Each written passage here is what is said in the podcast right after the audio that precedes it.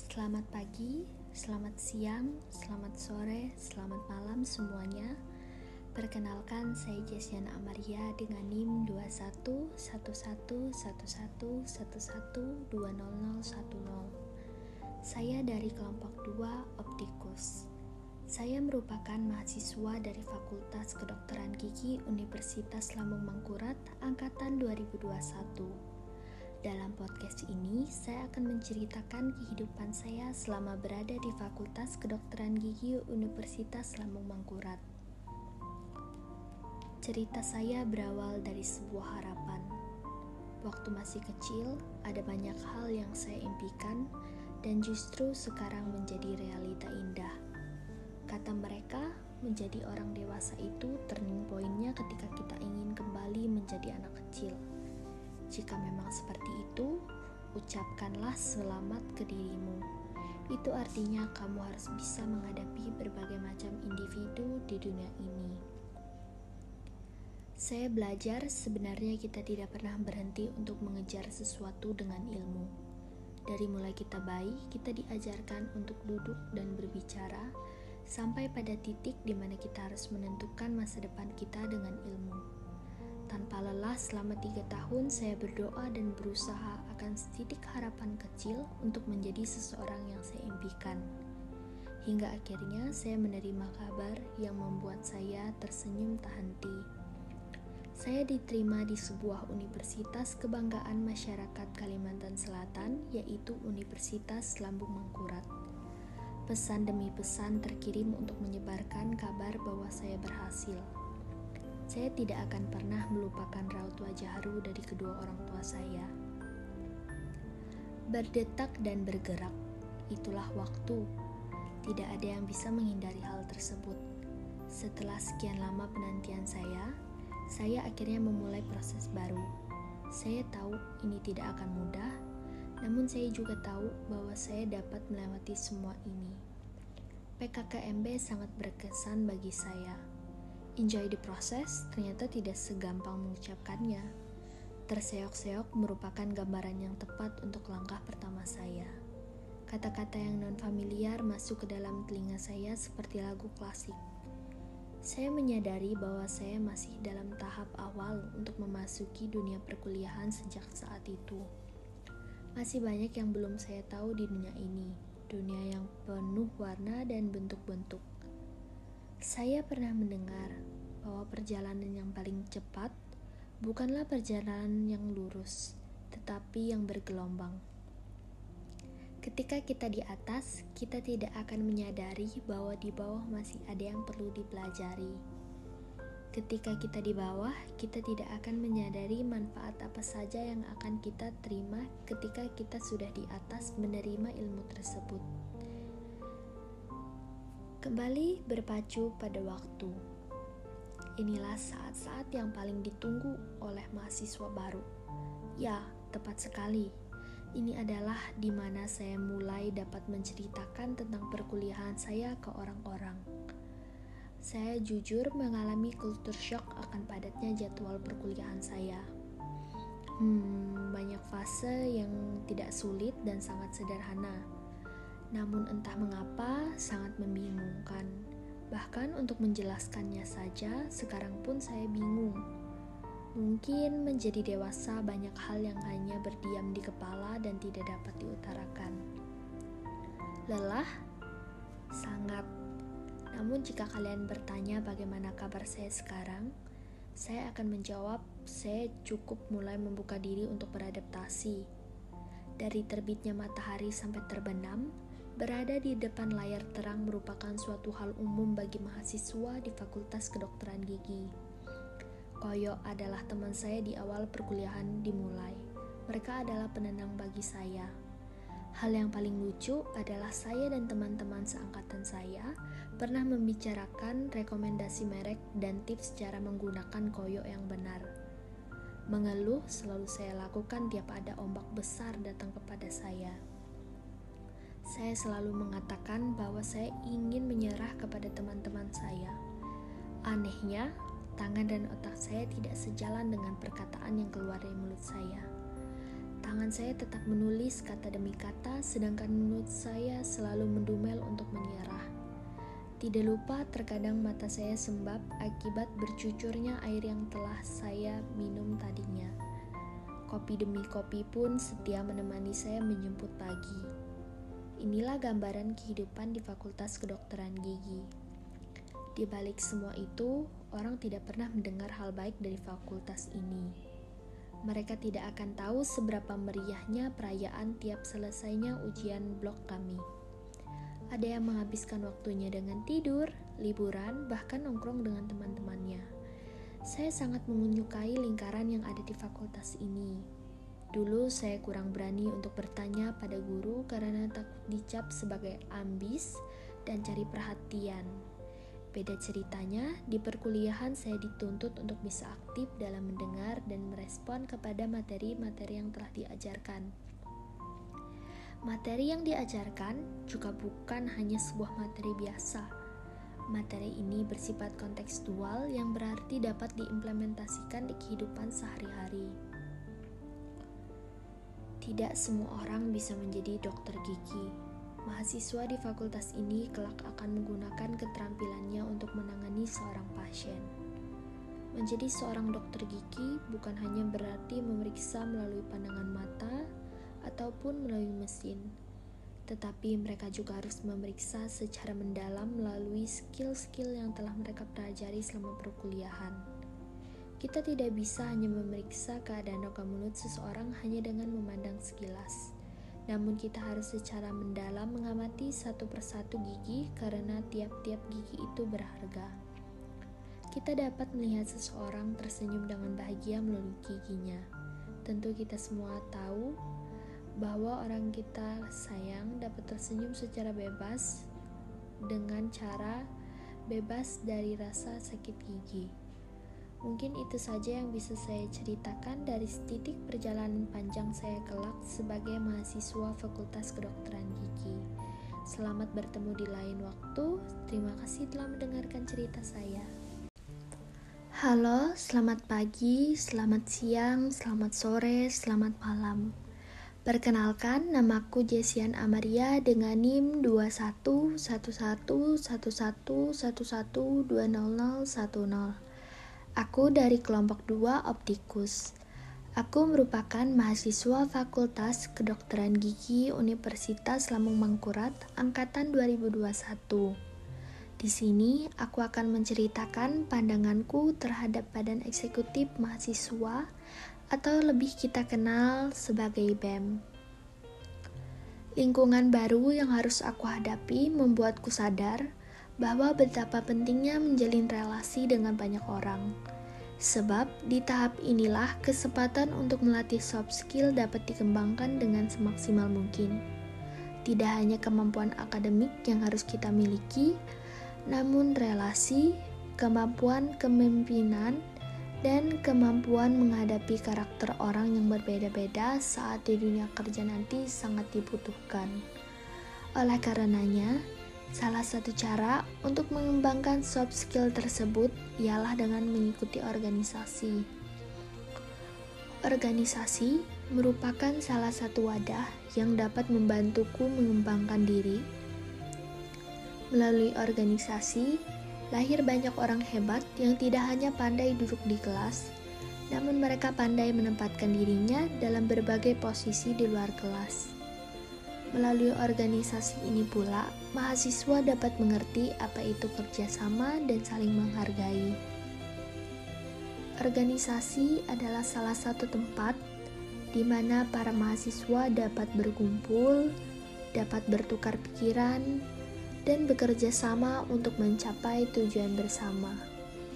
Ada berbagai macam organisasi yang biasanya ada di kampus, di mana Organisasi ini memiliki tujuan agar setiap mahasiswa dapat memiliki kemampuan akademik maupun non-akademik dan juga mengembangkan ilmu pengetahuan yang dimiliki oleh mahasiswanya. Organisasi mahasiswa pun sudah memiliki kesahan dalam hukum baik kedudukan, fungsi, tanggung jawab, hingga pendanaan yang dapat berasal dari kampus ataupun luar kampus yang di mana mahasiswa pun memiliki kewajiban untuk mematuhi peraturan tersebut. Dalam berorganisasi, mahasiswa dituntut untuk memiliki sikap peduli terhadap anggota kelompok ataupun orang di sekitarnya. Dituntut untuk memiliki kesadaran yang lebih serta merasakan kondisi nyata apabila organisasi tersebut dihadapkan dengan keadaan yang krisis, serta mengekspresikan rasa empatinya dalam suatu aksi yang nyata mahasiswa juga harus berani bertindak dalam menghadapi kondisi yang tidak baik. Pentingnya organisasi bagi mahasiswa adalah mahasiswa dapat menemukan jati diri dari diri mahasiswa sendiri, menurunkan ego yang dimiliki demi kepentingan sebuah organisasi, memiliki rasa empati yang tinggi terhadap organisasi yang diikuti, dapat melatih diri, belajar berkomunikasi dengan baik, dan dapat memposisikan diri apabila terjadi konflik-konflik dalam organisasi tersebut. Badan Eksekutif Mahasiswa merupakan organisasi mahasiswa yang merupakan lembaga eksekutif di tingkat universitas atau institut. BEM merupakan salah satu organisasi intrakampus yang banyak mahasiswa pilih sebagai wadah pengembangan diri. Berorganisasi melalui BEM merupakan suatu kesempatan yang sayang untuk dilewatkan selama berstatus mahasiswa. Melalui BEM kita dapat menambah pengalaman yang sangat berharga. Melalui BEM membuat kita berpikir dan bertindak, tidak hanya berkata di belakang. Melalui BEM, kita dapat melatih diri agar terus berusaha memantaskan diri untuk memberikan manfaat kepada mahasiswa lain dan masyarakat luas. Melalui BEM, kita juga akan terlatih untuk menentukan prioritas, karena BEM merupakan komponen penting dalam perkuliahan. Dulu, pandanganku terhadap BEM hanyalah osisnya kuliah tapi aku mulai belajar dari memperhatikan lingkungan dan mengamati kakak tingkat yang telah berorganisasi di BEM terlebih dahulu. Kini, pandanganku mengenai sebuah organisasi bernama BEM lebih dari itu. Badan Eksekutif Mahasiswa merupakan satu dari sekian tulang punggung sebuah fakultas, penghubung antara mahasiswa dan pihak atas pendidikan yang membawahi semua bidang yang berjalan di fakultas. Semua acara terpusat di sini, tempat latihan kepengurusan yang sebenar-benarnya. Pastinya, tanggung jawab besar akan kita pikul seiring gelar BEM yang akan kita sandang kelak. BEM juga bertugas untuk mengatur badan semi otonom yang ada di fakultas pada perkuliahan tersebut. BEM pada fakultas saya sendiri yaitu Fakultas Kedokteran Gigi Universitas Lambung Mangkurat mulai berdiri pada tanggal 30 Januari 2016. Pada awalnya, Badan Eksekutif Mahasiswa Fakultas Kedokteran Gigi Universitas Lambung Mangkurat berada di bawah naungan Fakultas Kedokteran Umum sehingga mengatasnamakan Himpunan Mahasiswa Program Studi Kedokteran Gigi atau lebih kita kenal dengan HIMA dari tahun 2009 sampai 2016. BEM dipimpin oleh seorang presiden dan wakil presiden, disertai dengan sekretaris 1 dan 2 yang mengatur jalan kerjanya Departemen Interna, PSDM, Pengmas, Eksterna, Infokom, dan Kastrat. Selain itu, ada bendahara 1 dan 2 yang mengatur Biro Litbang dan Biro Danus. Aku sendiri tertarik dengan Departemen Kastrat yang bertugas mengadakan kegiatan-kegiatan pengkajian, merumuskan langkah strategis, dan mengadvokasi terhadap isu-isu strategis kesehatan maupun non-kesehatan mahasiswa, baik di dalam maupun di luar FKG ULM. Aku tertarik karena aku adalah tipe orang yang mudah merasa penasaran dan memiliki banyak pertanyaan terhadap suatu topik. Aku akan senang apabila memiliki organisasi yang dapat aku ajak dalam berdiskusi dan menjawab pertanyaan yang sebelumnya belum pernah aku pikirkan. Aku akan bangga apabila aku dapat menjadi bagian dari problem solver untuk fakultas maupun universitas Lambung Mangkurat. Mungkin sebagian besar mahasiswa menganggap bahwa kuliah itu didapat dari pelajaran, mengerjakan tugas, skripsi, kemudian lulus. Tapi apakah kalian tahu kalau kegiatan seorang mahasiswa hanya berputar pada kegiatan pembelajaran saja, ia hanya akan menyerap 50% pengetahuan yang seharusnya didapatnya di perkuliahan. Pernahkah kalian berpikir kita perlu mengembangkan soft skill yang kita punya? Apabila perkuliahan kita hanya diisi dengan buku dan modul, maka pada akhirnya kita akan jenuh karena kegiatan tersebut tidak memiliki tantangan. Itulah di mana BEM berperan. Dengan masuk ke BEM, kita bisa mengembangkan 50% pengetahuan yang kita tidak dapat di kegiatan perkuliahan. Akan ada banyak tantangan yang kita jalani selama di organisasi BEM dalam menjalani program kerja organisasi namun, di situlah letak kesenangannya. Semua keinginan untuk mengikuti organisasi itu lebih baik ketika kita memulainya atas kemampuan dari diri kita sendiri. Walaupun tidak mudah, kita harus mencoba dan mengupayakannya. Dengan keberhasilan dalam mengikuti sebuah organisasi serta mendapatkan manfaat yang dapat diterapkan pada diri sendiri, dan juga dapat dimanfaatkan dalam kehidupan sehari-hari, serta dapat dilanjutkan dan dilakukan dalam kegiatan lainnya dengan melibatkan orang lain yang dapat mengatasi risiko dan mencapai keberhasilan. Itu saja yang bisa aku sampaikan. Terima kasih telah mendengar. Sampai jumpa lain waktu. Halo, selamat pagi, selamat siang, selamat sore, selamat malam. Perkenalkan, namaku Jesian Amaria dengan NIM 21111111200010. Aku dari kelompok 2 Optikus. Aku merupakan mahasiswa Fakultas Kedokteran Gigi Universitas Lambung Mangkurat angkatan 2021. Di sini aku akan menceritakan pandanganku terhadap Badan Eksekutif Mahasiswa atau lebih kita kenal sebagai BEM. Lingkungan baru yang harus aku hadapi membuatku sadar bahwa betapa pentingnya menjalin relasi dengan banyak orang. Sebab di tahap inilah kesempatan untuk melatih soft skill dapat dikembangkan dengan semaksimal mungkin. Tidak hanya kemampuan akademik yang harus kita miliki, namun relasi, kemampuan kepemimpinan, dan kemampuan menghadapi karakter orang yang berbeda-beda saat di dunia kerja nanti sangat dibutuhkan. Oleh karenanya, salah satu cara untuk mengembangkan soft skill tersebut ialah dengan mengikuti organisasi. Organisasi merupakan salah satu wadah yang dapat membantuku mengembangkan diri. Melalui organisasi, Lahir banyak orang hebat yang tidak hanya pandai duduk di kelas, namun mereka pandai menempatkan dirinya dalam berbagai posisi di luar kelas. Melalui organisasi ini pula, mahasiswa dapat mengerti apa itu kerjasama dan saling menghargai.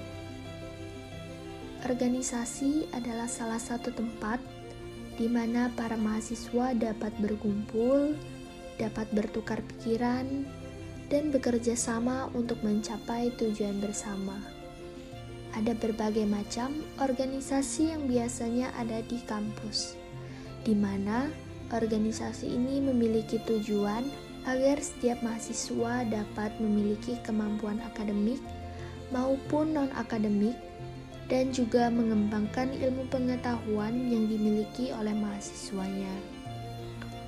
Organisasi mahasiswa pun sudah memiliki kesahan dalam hukum baik kedudukan, fungsi, tanggung jawab, hingga pendanaan yang dapat berasal dari kampus ataupun luar kampus yang di mana mahasiswa pun memiliki kewajiban untuk mematuhi peraturan tersebut.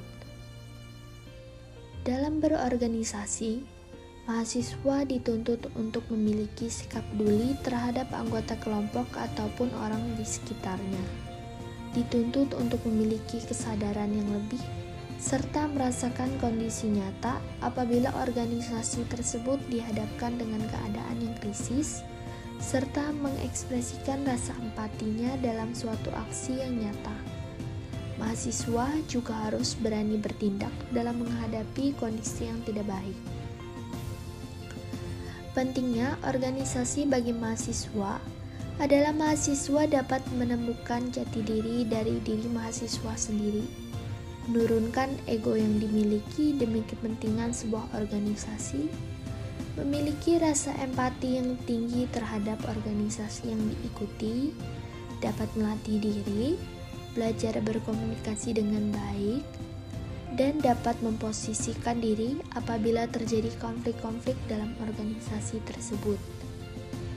Badan Eksekutif Mahasiswa merupakan organisasi mahasiswa yang merupakan lembaga eksekutif di tingkat universitas atau institut.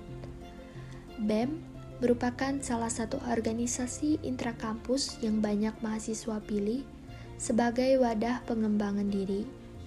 Berorganisasi melalui BEM merupakan suatu kesempatan yang sayang untuk dilewatkan selama berstatus mahasiswa Melalui BEM kita dapat menambah pengalaman yang sangat berharga.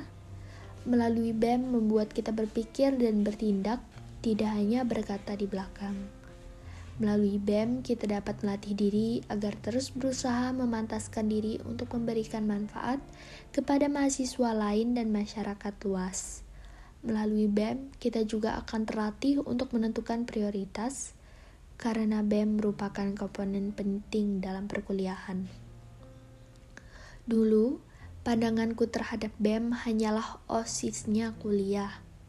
Tapi aku mulai belajar dari memperhatikan lingkungan dan mengamati kakak tingkat yang telah berorganisasi di BEM terlebih dahulu. Kini, pandanganku mengenai sebuah organisasi bernama BEM lebih dari itu. Badan Eksekutif Mahasiswa merupakan satu dari sekian tulang punggung sebuah fakultas, penghubung antara mahasiswa dan pihak atas pendidikan yang membawahi semua bidang yang berjalan di fakultas. Semua acara terpusat di sini, tempat latihan kepengurusan yang sebenar-benarnya. Pastinya, tanggung jawab besar akan kita pikul seiring gelar BEM yang akan kita sandang kelak. BEM juga bertugas untuk mengatur badan semi otonom yang ada di fakultas pada perkuliahan tersebut. BEM pada fakultas saya sendiri yaitu Fakultas Kedokteran Gigi Universitas Lambung Mangkurat mulai berdiri pada tanggal 30 Januari 2016. Pada awalnya, Badan Eksekutif Mahasiswa Fakultas Kedokteran Gigi Universitas Lambung Mangkurat berada di bawah naungan Fakultas Kedokteran Umum sehingga mengatasnamakan Himpunan Mahasiswa Program Studi Kedokteran Gigi atau lebih kita kenal dengan HIMA dari tahun 2009 sampai 2016. BEM dipimpin oleh seorang presiden dan wakil presiden, disertai dengan sekretaris 1 dan 2 yang mengatur jalan kerjanya Departemen Internal, PSDM, Pengmas, Eksterna Infocom, dan Kastrat. Selain itu, ada bendahara 1 dan 2 yang mengatur Biro Litbang dan Biro Danus. Aku sendiri tertarik dengan Departemen Kastrat yang bertugas mengadakan kegiatan-kegiatan pengkajian, merumuskan langkah strategis, dan mengadvokasi terhadap isu-isu strategis kesehatan maupun non-kesehatan mahasiswa, baik di dalam maupun di luar FKG ULM. Aku tertarik karena aku adalah tipe orang yang mudah merasa penasaran dan memiliki banyak pertanyaan terhadap suatu topik. Aku akan senang apabila memiliki organisasi yang dapat aku ajak dalam berdiskusi dan menjawab pertanyaan yang sebelumnya belum pernah aku pikirkan. Aku akan bangga apabila aku dapat menjadi bagian dari problem solver untuk fakultas maupun universitas Lambung Mangkurat. Mungkin sebagian besar mahasiswa menganggap bahwa kuliah itu didapat dari pelajaran, mengerjakan tugas, skripsi, kemudian lulus.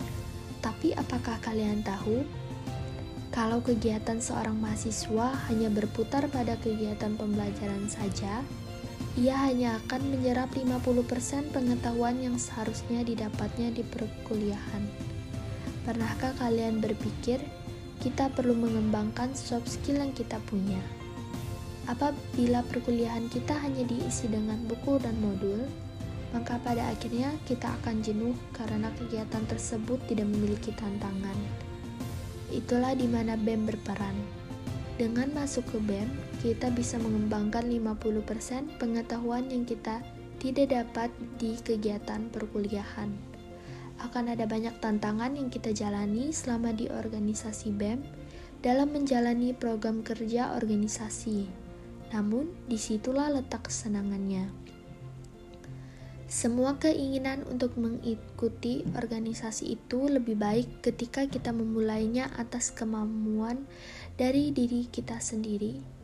Walaupun tidak mudah, kita harus mencoba dan mengupayakannya dengan keberhasilan dalam mengikuti sebuah organisasi serta mendapatkan manfaat yang dapat diterapkan pada diri sendiri dan juga dapat dimanfaatkan dalam kehidupan sehari-hari serta dapat dilanjutkan dan dilakukan dalam kegiatan lainnya dengan melibatkan orang lain yang dapat mengatasi risiko dan mencapai keberhasilan. Itu saja yang bisa aku sampaikan. Terima kasih telah mendengar. Sampai jumpa lain waktu.